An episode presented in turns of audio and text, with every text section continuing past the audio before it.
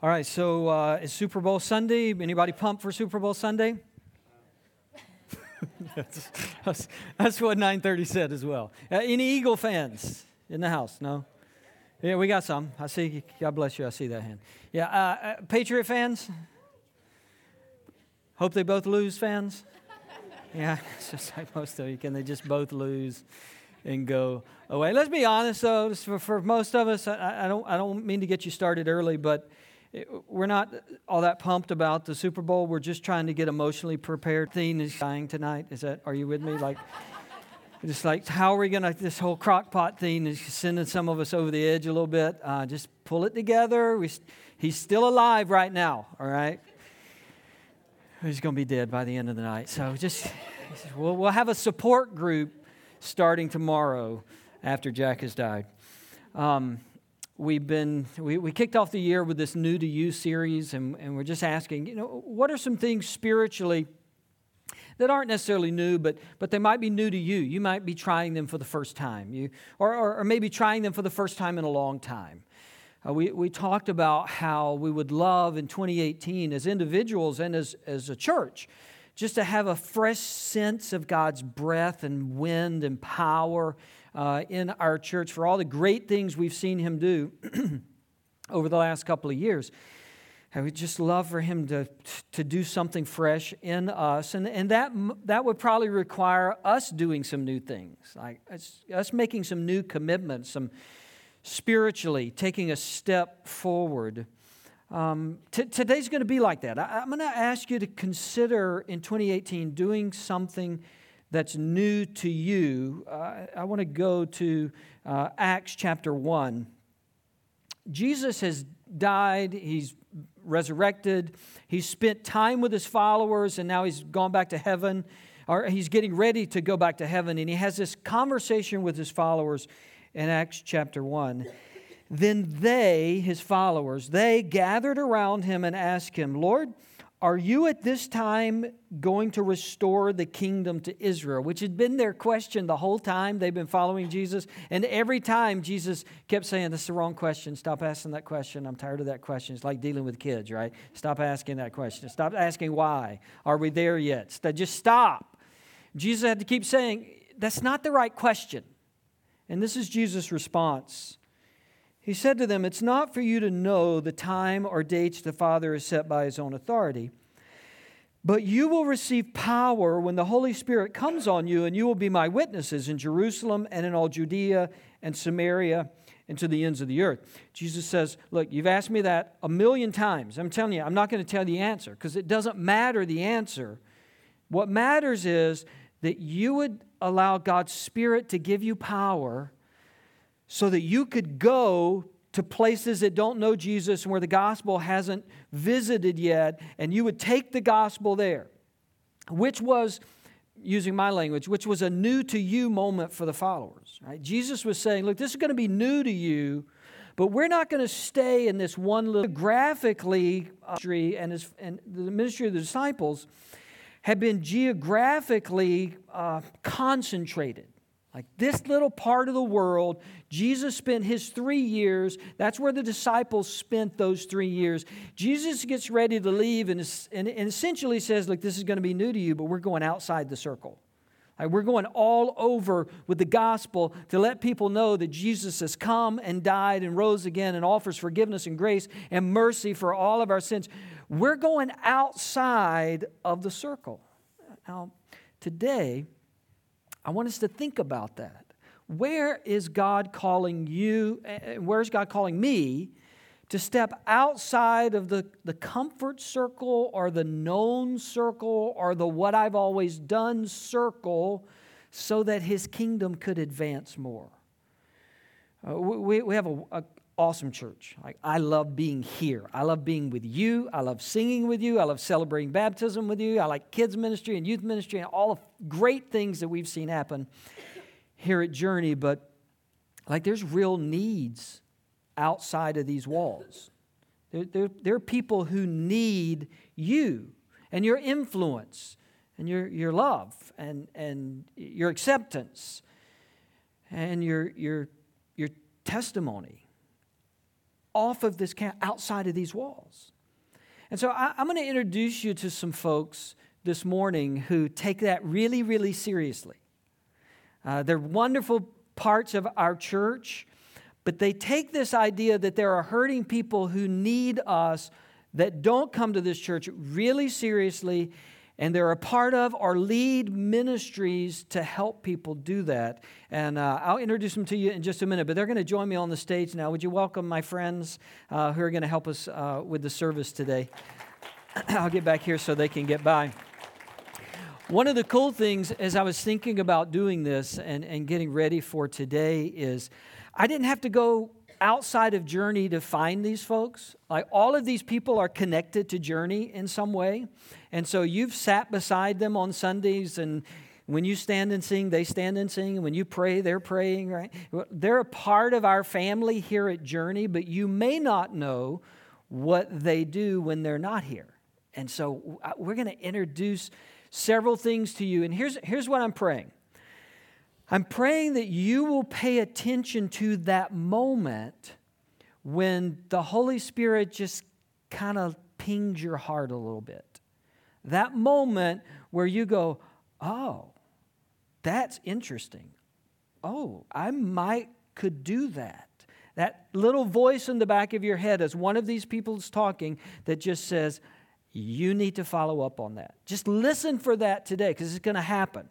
God's going to direct you in some way this morning. So uh, I'm not going to introduce them all right now. We'll just kind of go down the row here and let them tell you a little bit about what they do. Uh, the first one is Sean Richards. Sean is our uh, Journey Kids director here. And as I mentioned, our kids ministry produced what you saw this morning in baptisms, what you saw this morning in baby dedications. And I'm so grateful for how she leads here. But this isn't the only place that she serves. And Sean's going to tell you about an area she serves in. And I didn't know what all these guys did when we started the first time, so I'm even more excited because there's so much good stuff up here. All right. I serve as an advocate for children. And in 1 John 2 1, the Bible tells us that we have an advocate before the Father, and that advocate is Jesus. And I am so thankful to know that Jesus is always advocating for me, and I consider it an honor and a privilege to be able to advocate for children. And I serve with an organization called Alcovy Casa and they take care of every child in Walton and Newton County who come into care through DFACS.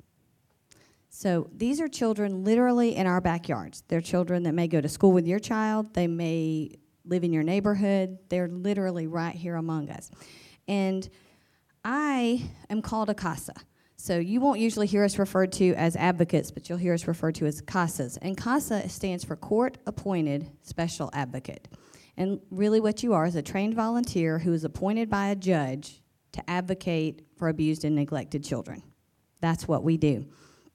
And so some people say, well, what do you have to do in order to become a CASA? The first thing is really just to have a sincere desire for the well being of children. If you care about children and you want what's best for them, then you're already you're set up to to succeed as a CASA. They have a training program. They will train you and prepare you for everything you need to be able to serve the children. We have a great staff that will email or get on the phone with you and help you any way that you need and answer any questions that you have and just guide you along the way. And all that we really ask for is a one year commitment. So you get a case and you follow it through for a year, and after you get through your training, and see what God does and see if you want to continue or if you think, nah, that wasn't for me. But He will bless your heart with it, I promise. A lot of people say, well, how much time? My estimate is no more than three hours a week. Now, I work full time and I serve here at Journey, and so I'm able to still do it. So just because you work full time doesn't necessarily count you out for being able to, to do it. Um, it takes a little bit more at the beginning when you're trying to get your feet under you and figure out the ins and outs of the case, but after that, it's not a whole lot. You visit the child once a month, you talk to parents, you talk to doctors, school officials, a lot of it's email. Um, just anybody who has contact with the child, you're contacting them so that you know what's going on. Then you will gather the information on the child's situation, you'll attend court proceedings, and you'll give a recommendation to the judge about what you feel is in that child's best interest. And the judge really does listen. Judge Reimer's in Walton County, and he'll listen. At the end of every time, he always says, Casa, do you have anything else you want to tell me? Because they know that we're volunteers, that we're doing it because we love children. We're not doing it because we're being paid to. We're not having to follow any red tape that DFACS is. He wants to know what have you found out and what do I need to know so that I can make the best decision. So he really does rely on us um, as CASAs. If you are interested in knowing more, you're welcome to write on the the cards that you have at the end of the service, and I'll be glad to contact you. You can also go online to alcovycasa.org, and it will answer any questions you have. There's an online application there. They just started a training program in January, and sometimes they'll do one during the day, and then the next time they'll do them in the evening. So they try to work around everybody's schedule and help train as much as they can. I have been doing it for about 10 years. And we have Kim Chadwick, who is in our church. She has been doing it less than a year. She's done her training and is um, involved in her first, I think her first case still. And we have Ivy Thacker, who is also in our church, who has recently started and is going through the training currently. So we have people of all, um, all along the spectrum who could help you with questions and kind of let you know what's expected. My, I've seen the good, good and the bad. I have a child that I was with for eight years, and I watched her go back. I have had seen families get help, and we got them the resources they needed, and children got to go back home to their biological family, and it was a good ending. And I also had the honor to teach two children who were under my care, who were adopted into wonderful, loving families. And when they got to fifth grade, I got to teach them at Sharon Elementary. So, and see them flourishing. So you see all of it, but it's just a it's a wonderful role to fill. And men, we're going to hit you guys today, but men, it's not just for us, it's not just for the women. There are a lot of boys and young men out there in the system, and they do not have a male influence at all, much less a godly male influence. And so don't count yourselves out. We can use all of you. Many people are, even my volunteer, um, not my volunteer, my staff above me, they have multiple children because we don't have enough CASAs, and yet we serve every child. So we definitely need lots of you. Both times you were talking in the services, I thought of that story of Jesus and the disciples, and the t- disciples are trying to get the kids out of the way, and Jesus says, "Whoa, whoa, whoa!" Let's, he stands a child up in their midst and said, "No, unless you come into the kingdom like this," which is one of the many times that, that Scripture shows Jesus' emphasis on care for care for children and the priority of that and that advocate word is such an appropriate word with what Jesus does for us before the Father and that you get to do that in real world tangible ways as a casa. And if we do it, we solve some of the future problems that you're about to hear that you're about. about to hear yeah. about. I didn't know that last time. This is Michael Giddens, and uh, Michael and I have been friends for uh, a long time. Uh, his family's been in journey pretty much close to the beginning of, of us getting started. And uh, Michael's been involved in a lot of uh, poverty ministry, community service ministry, uh, much of it in downtown Atlanta. And you think of downtown Atlanta, and you do think homelessness and drugs, and yeah, there's they got a lot of problems down there. And Michael was in the middle of all of that and serving, and some of us got to go uh, to where he was, and we got to serve alongside Michael at various times. But Michael, in our talking the last couple of years, has, has had a desire that God would put him locally, that he could serve from where he lives in Walton County. And so, in, in a, a very roundabout way, that would take far too long for either of us to share with you right now, but God worked that out. And recently, Michael has joined Ministry Village here in Loganville and, and uh, is directing it at the time and uh, a part of some, some great new ministries getting started there. And I wanted Michael to tell you about those. They're kind of at the other end of this foster care spectrum, not at the, not at the newborn baby end, they're at the young adult end. Tell us about that. That's correct, correct. Um, so, first off, I want to say thank you. It's always a great opportunity. A lot of us, we always have to speak at different places a lot, but it's always fun to speak to your home church. Um, I got a chance to do this a couple years ago with the little kids at VBS. Um, we thought it'd be kind of funny to get some shoes for the homeless when I was downtown. Uh, and here I am thinking we'll get maybe 20 shoes. And we ended up with just under 400 pairs of shoes that is spread out amongst multiple organizations. And I still get calls to this day asking if I have more shoes. I'm like the shoe guy to a lot of people, thanks to the kids here. So I know that Journey has a tremendous heart to help those in need. But Ken's right. I work here at Ministry Village, uh, and Ministry Village is best kind of you know described as like a mall. We are we don't do any one thing. We're an organization that works with multiple programs together kind of can share resources, share personnel, share a building space, and we all kind of work together. Uh, we have a full service counseling center for low income or people with no insurance. We run a um, uh, an outpatient drug addiction program, amongst other things. But the program that I was really excited about, that I was allowed to start when I came out here, is something called the Four Winds Initiative. The Four Winds Initiative is a housing first, long term career development program for homeless youth who uh, have aged out of the foster care system, right? And so we take these kids, we bring them in, provide them housing, and every resource they need along the spectrum to get from homelessness to self sufficiency. And that is a very big task. But the best way to kind of describe how all this works is I'm going to talk to you about one of our first uh, participants and the success he's had and how it all works together. Um, a kid by the name of Josh came to us about two and a half months ago or so. Um, he was a addict and had just had a very bad wreck. It was a DUI. He had tore up a bunch of property, destroyed a car, um, had just come out of jail, and the judge ordered him to come to our outpatient addiction program at Ministry Village. As soon as he got there, it was very clear that he had nowhere else to go from that. He was actually staying on the couch of a friend's grandfather. Um, and so we kind of brought him in, and, and as a housing first model, we, we don't ask a whole lot of questions first. We just stabilize housing and we go from there. And so we immediately got him stable. And the first thing we had to do was take him to his probation officer. And his probation officer pretty much sat down and said, Hey, listen, you're going nowhere. I mean, she came this short of saying you're worthless. Um, but listen, it's close to Thanksgiving and, and Christmas, so I'm not going to put you in jail.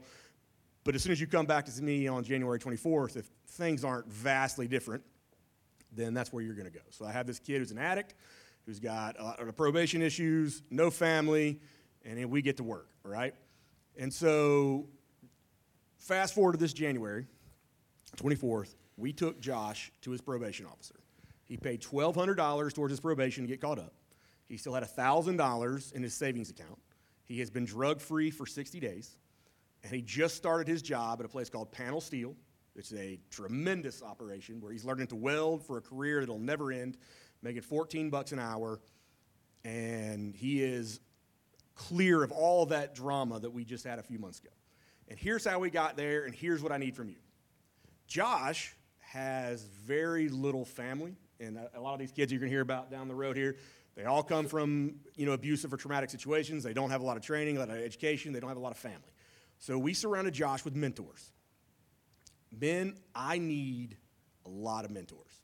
I need 18, 19, 20 years worth of male influence in a very short period of time, especially godly influence. People that can answer crazy phone calls or just come bring a pizza by and sit down and talk and see how your day is going. We talked in the first service about the person who answers the phone call when they need a shirt for a job interview. And that's true. The first kid we got in our program when he went to his job interview wore cut off sweatpants and flip flops, right?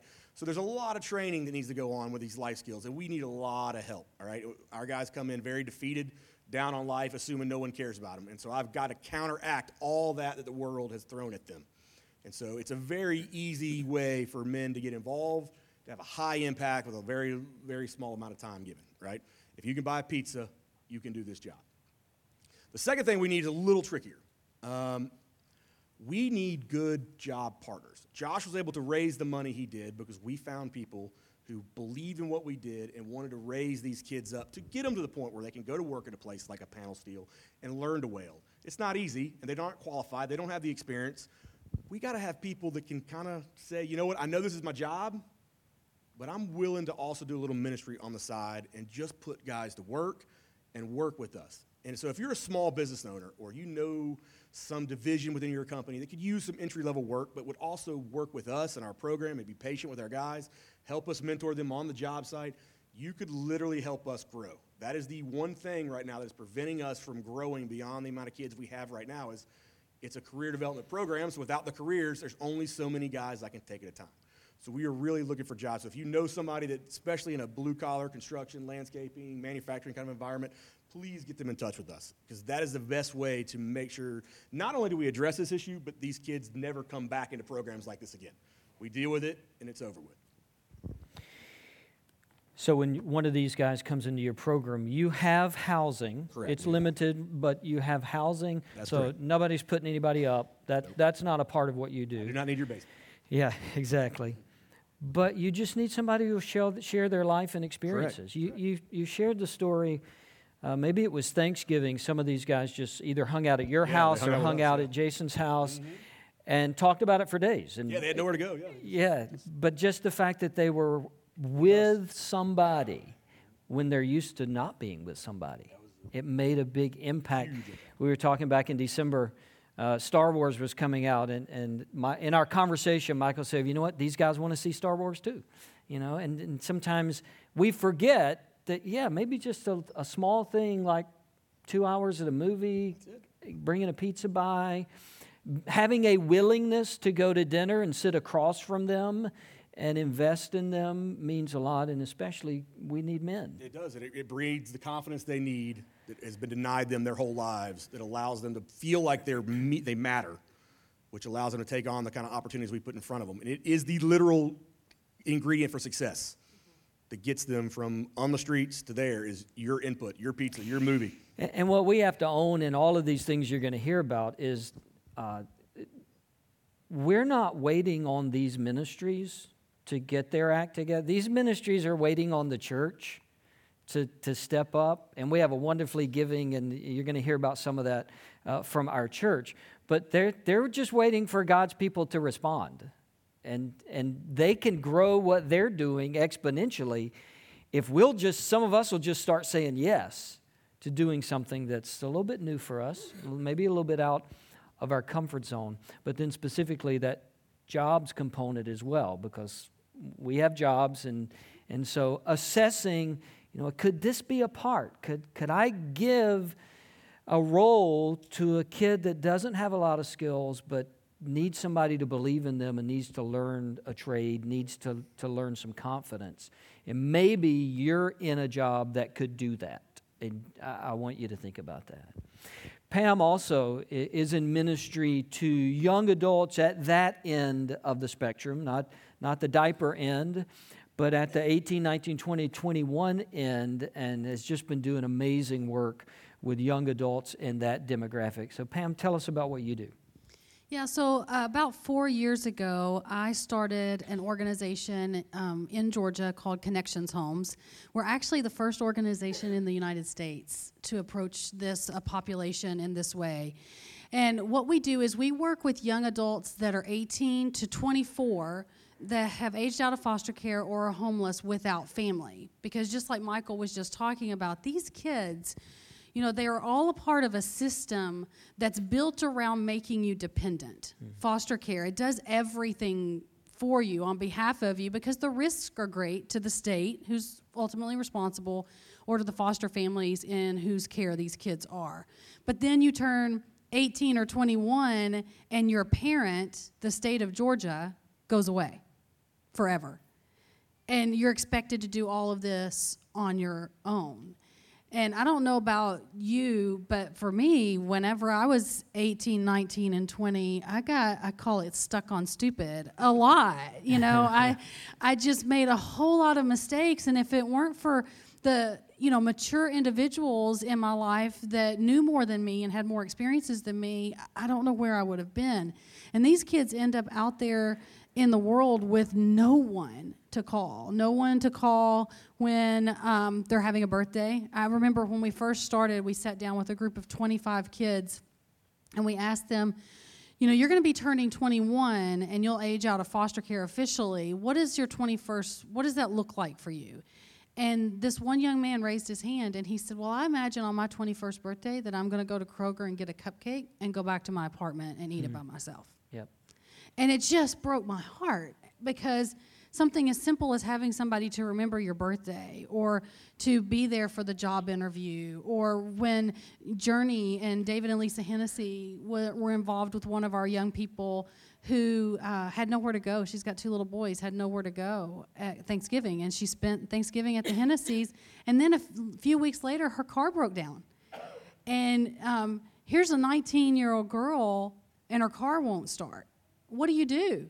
You don't. You you would call dad, right? For mm. most of us. Yep. So David went and over there, and it was a battery issue, and it was something simple, but without somebody to call, she would have lost her job and would have lost childcare and would have been right back into homelessness. These kids are one crisis away sometimes from homelessness. And so what we do is we train up mentoring families. We call them mentoring families because it looks different for every young person um, to step into these kids' life and take that phone call and um, be that person who is going to help them budget and help them have a place to go at Thanksgiving, a place to go at Christmas, somebody to call. And our kids don't live in your home. We're not moving in them into your home.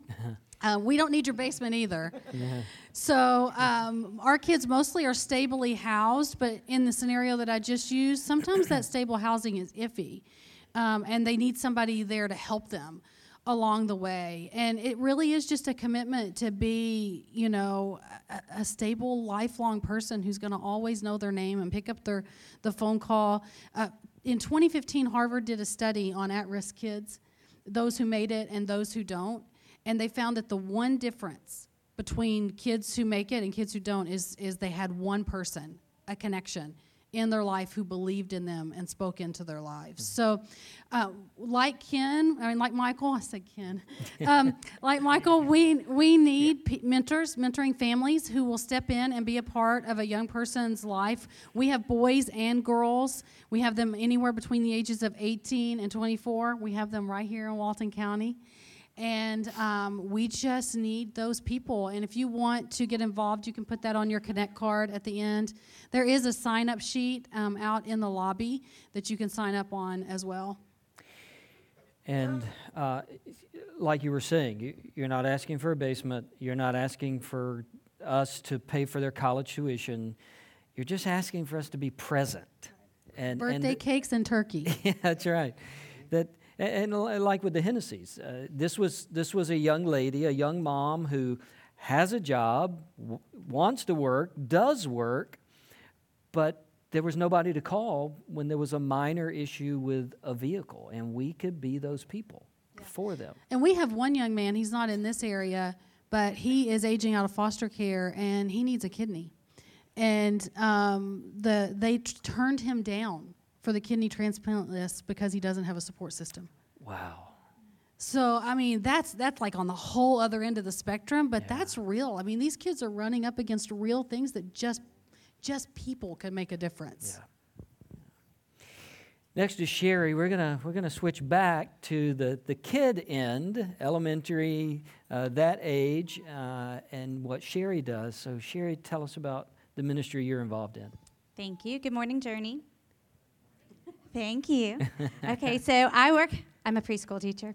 Um, so I work at the Path Project, and we are community outreach for. Uh, in, a, in trailer park communities, and our families are mostly Mexican immigrant families. They're all at the poverty level, and for our children, they, they the majority of them speak Spanish first. And because of that, there's a little bit of a disconnect when they get to school. They struggle a lot. Most of them are behind in their reading levels. So we have programs that our families can attend for free. Sometimes they make commitments by helping us provide snack or doing repairs at our facilities for us, just so that they have some accountability um, and investment in our programs. So we really focus on academic, spiritual, and social opportunities for the children our main goal is just to make sure that they know that God loves them and that God has a plan for their future. I am also not looking for your basement. I am looking for the possibility, I mean, seriously, I'm looking for maybe an hour of your time every week. Our staff is small. At, at my facility, there's four of us, and we're split between two different trailers. So we're looking for volunteers to help us make our program successful and to invest in our kids. There are opportunities to love on preschool babies. We have uh, elementary school kids who need help with homework. Even if you're not a teacher, even if you're not good at it, I kind of tap out at second grade math, but we can Google it. um, we can find ways to make it work. Just loving on them and showing up every week is really what's most important. And we really need those role models for our middle and high school um, students as well. So you can come try it once. If it's not a fit for you, we're still going to love you. You can pray for us because that, that's important for our ministry as well. Um, this is also an opportunity. We And I meant to mention, high school students are also welcome to join us for this opportunity as well. So. and I meant to mention this uh, at the end after you guys left, so I don't forget it. I'll mention it now. If you have a million dollars in your checkbook that you, you're dying to get rid of, uh, especially these three, uh, they could talk to you about how to make it into a trust or a grants or how, how to put that to work. Or if you don't have a million, if you if financially is the way God uses you and, and what God is speaking to you, then all of these uh, that you've heard from, uh, they, they certainly would use that. And it, it can come through, it doesn't have to come through Journey, it can go straight to them. Uh, we wouldn't keep any of it because they do an incredible things. So that's something to consider as well. Dana Kitchens is a part of uh, Journey's foster care care team ministry. She, along with Angela Valenzuela, lead that ministry, and, and it, it, just got started not too long ago. And God has just grown it uh, a care team at a time, a family at a time. And so Dana's going to share with you about that ministry. Good morning. Thank you. Uh, it was so fitting, I felt, that I was the last one to talk because there are so many ways that we can support children in foster care. But today, I don't want to talk about being a foster parent, providing respite care, being an advocate. I want to talk to you just about joining a care team. When I went to my initial training, they asked us to give one word that we thought represented foster care slash DFACS. Seeing as I work in the public school system and I adopted through DFACS, I have more than one word I could have shared with them. um, but I'd like for you to take a moment and think about what is the one word you would say.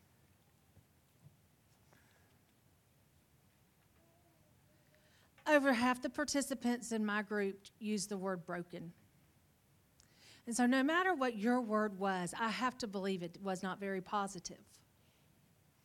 That comes on the heels of a study that followed 600 former foster children. Less than half of them were employed at age 23. By 24, 6% had two or four year degrees. More than two thirds of the young ladies at that age already had children, and nearly 60% of the males had been convicted of a crime, and almost 25 had experienced homelessness. When we come closer and we think about just in the state of Georgia, we have 9,000 children in care, but we have 10,000 churches. Let's let that sink in again. That we have 9,000 children in foster care and we have 10,000 churches in the state of Georgia. What if the church was the one that solved that problem? What if every church successfully taken on this one child and we gave God all the glory? Journey has successfully taken on this mission. We currently have several foster families in our church. Any of you that are parents know how hard parenting is, be, is. And just think about those extra layers you add when you're a foster parent. So that's the goal of a care team. A care team, in my words, the mission of a care team is to support Christian foster families and make it where Christians will answer the call to foster and that after they do it once, they'll do it again. A care team is a very small commitment that has a very large return. Let me tell you what it looks like. There are four to five families that create a care team. Each family provides dinner once a month, and we cover that family in prayer. I'll tell you, one of the ladies in our church that has a care team will tell you that Tuesday night is her appointment day. She knows dinner's coming on Tuesday. That's when she plans therapy appointments. That's when she plans doctor's appointments. That's when she plans anything she can so because she knows she's going to have supper that night. My husband and I serve on a care team, and our goal is always that we take a home cooked meal. I will tell you, I have hit Shane's barbecue several times on the way, and just the other night I sat in the car and ordered Papa John's from the basketball game. But you know what? It doesn't matter. What matters is these families know they have dinner coming once a week from a family that is praying for them, thinking about them, and supporting them. Each team has a team leader that communicates with the family and updates us with prayer requests and any needs that there are. We're trying to start a new ministry, also a date night. We'd like to give these couples that are fostering, let's give them a night out without their biological children or their foster children and let them go have dinner and talk. So I know everyone is busy, but when you really think about what a small commitment it is, your only commitment is that you pray regularly. You'll provide dinner once a month, and we're not even going to make you come babysit at date night. You can. Mm-hmm. The result is this family has four to five families praying for them. They know they have four to five families that are thinking of them, and they know that dinner's taken care of once a week. And again, soon, they're going to maybe have a date night a couple times where they can go out and work on their marriage. If you go back and you think of the statistics I shared earlier, what you've heard all the way down the line, I want you to imagine if these children were raised in Christian homes. What if they had a team of families around them, supporting them, praying for them? Do you believe their journey would be different? That is, how many caring adults does it take to change the life of a child? That answer is just one. That's all we need. Angela Kenner, I would love to talk to you about any of these opportunities. If you'll write your name and care team information on your connection card, we'll be in touch with you. You ask him for more information. It's not committing you to anything except for answering that one phone call and talking with us. Thank you. All of these people will be in the hallway afterwards if there's one or more that you want to talk to and get more information from. But before they leave, would you thank them one more time?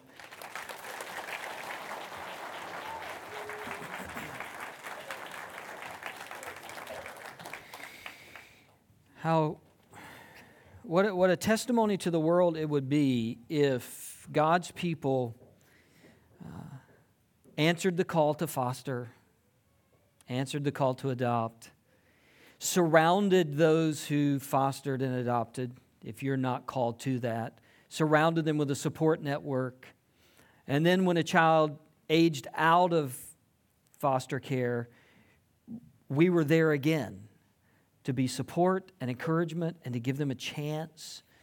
We had baby dedication this morning. We, we baptized some kids uh, in both services. But the reality is, there is, uh, there is an immigrant living in a trailer park in our area that barely speaks English who loves her baby every bit as much as any of the families that sit up here this morning. Wants the best for her babies every bit as much as anyone who stood up here this morning. There's a 20 year old that's aged out of foster care that deserves a chance just as much as your kids deserve a chance. They just deserve a chance. They deserve for somebody to believe in them, to believe in who they could be. And they deserve to be loved and experience the love of Jesus in their life. And I know that we're not going to get to the end of this day and 400 of us all sign up. I, I get it. I, we, we're at different seasons, we have different things going on, but at some point, at some point, all of us have to ask, well, what have I done about the least of these? What have I personally done about children at risk and people who live on the margins? What have I done? And I want to get to the end of my life and I would, but I did. I couldn't. I didn't do everything. Maybe I didn't even do as much as I hoped I would, but I did something.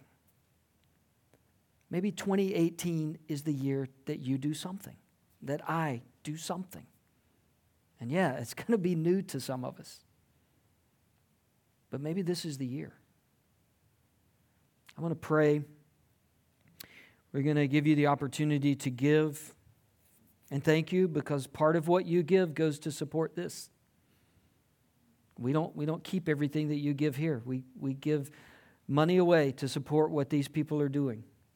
And so thank you that you give so faithfully uh, here at Journey.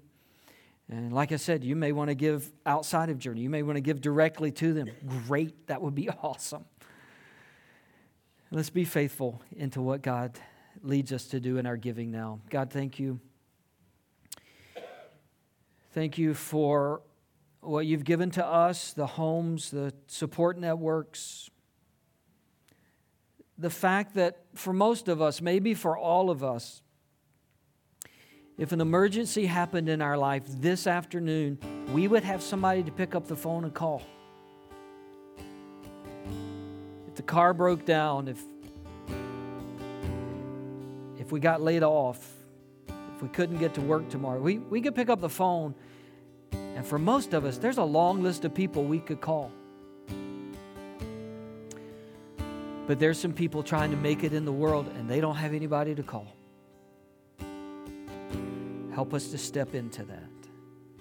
I pray it in Jesus' name. Amen.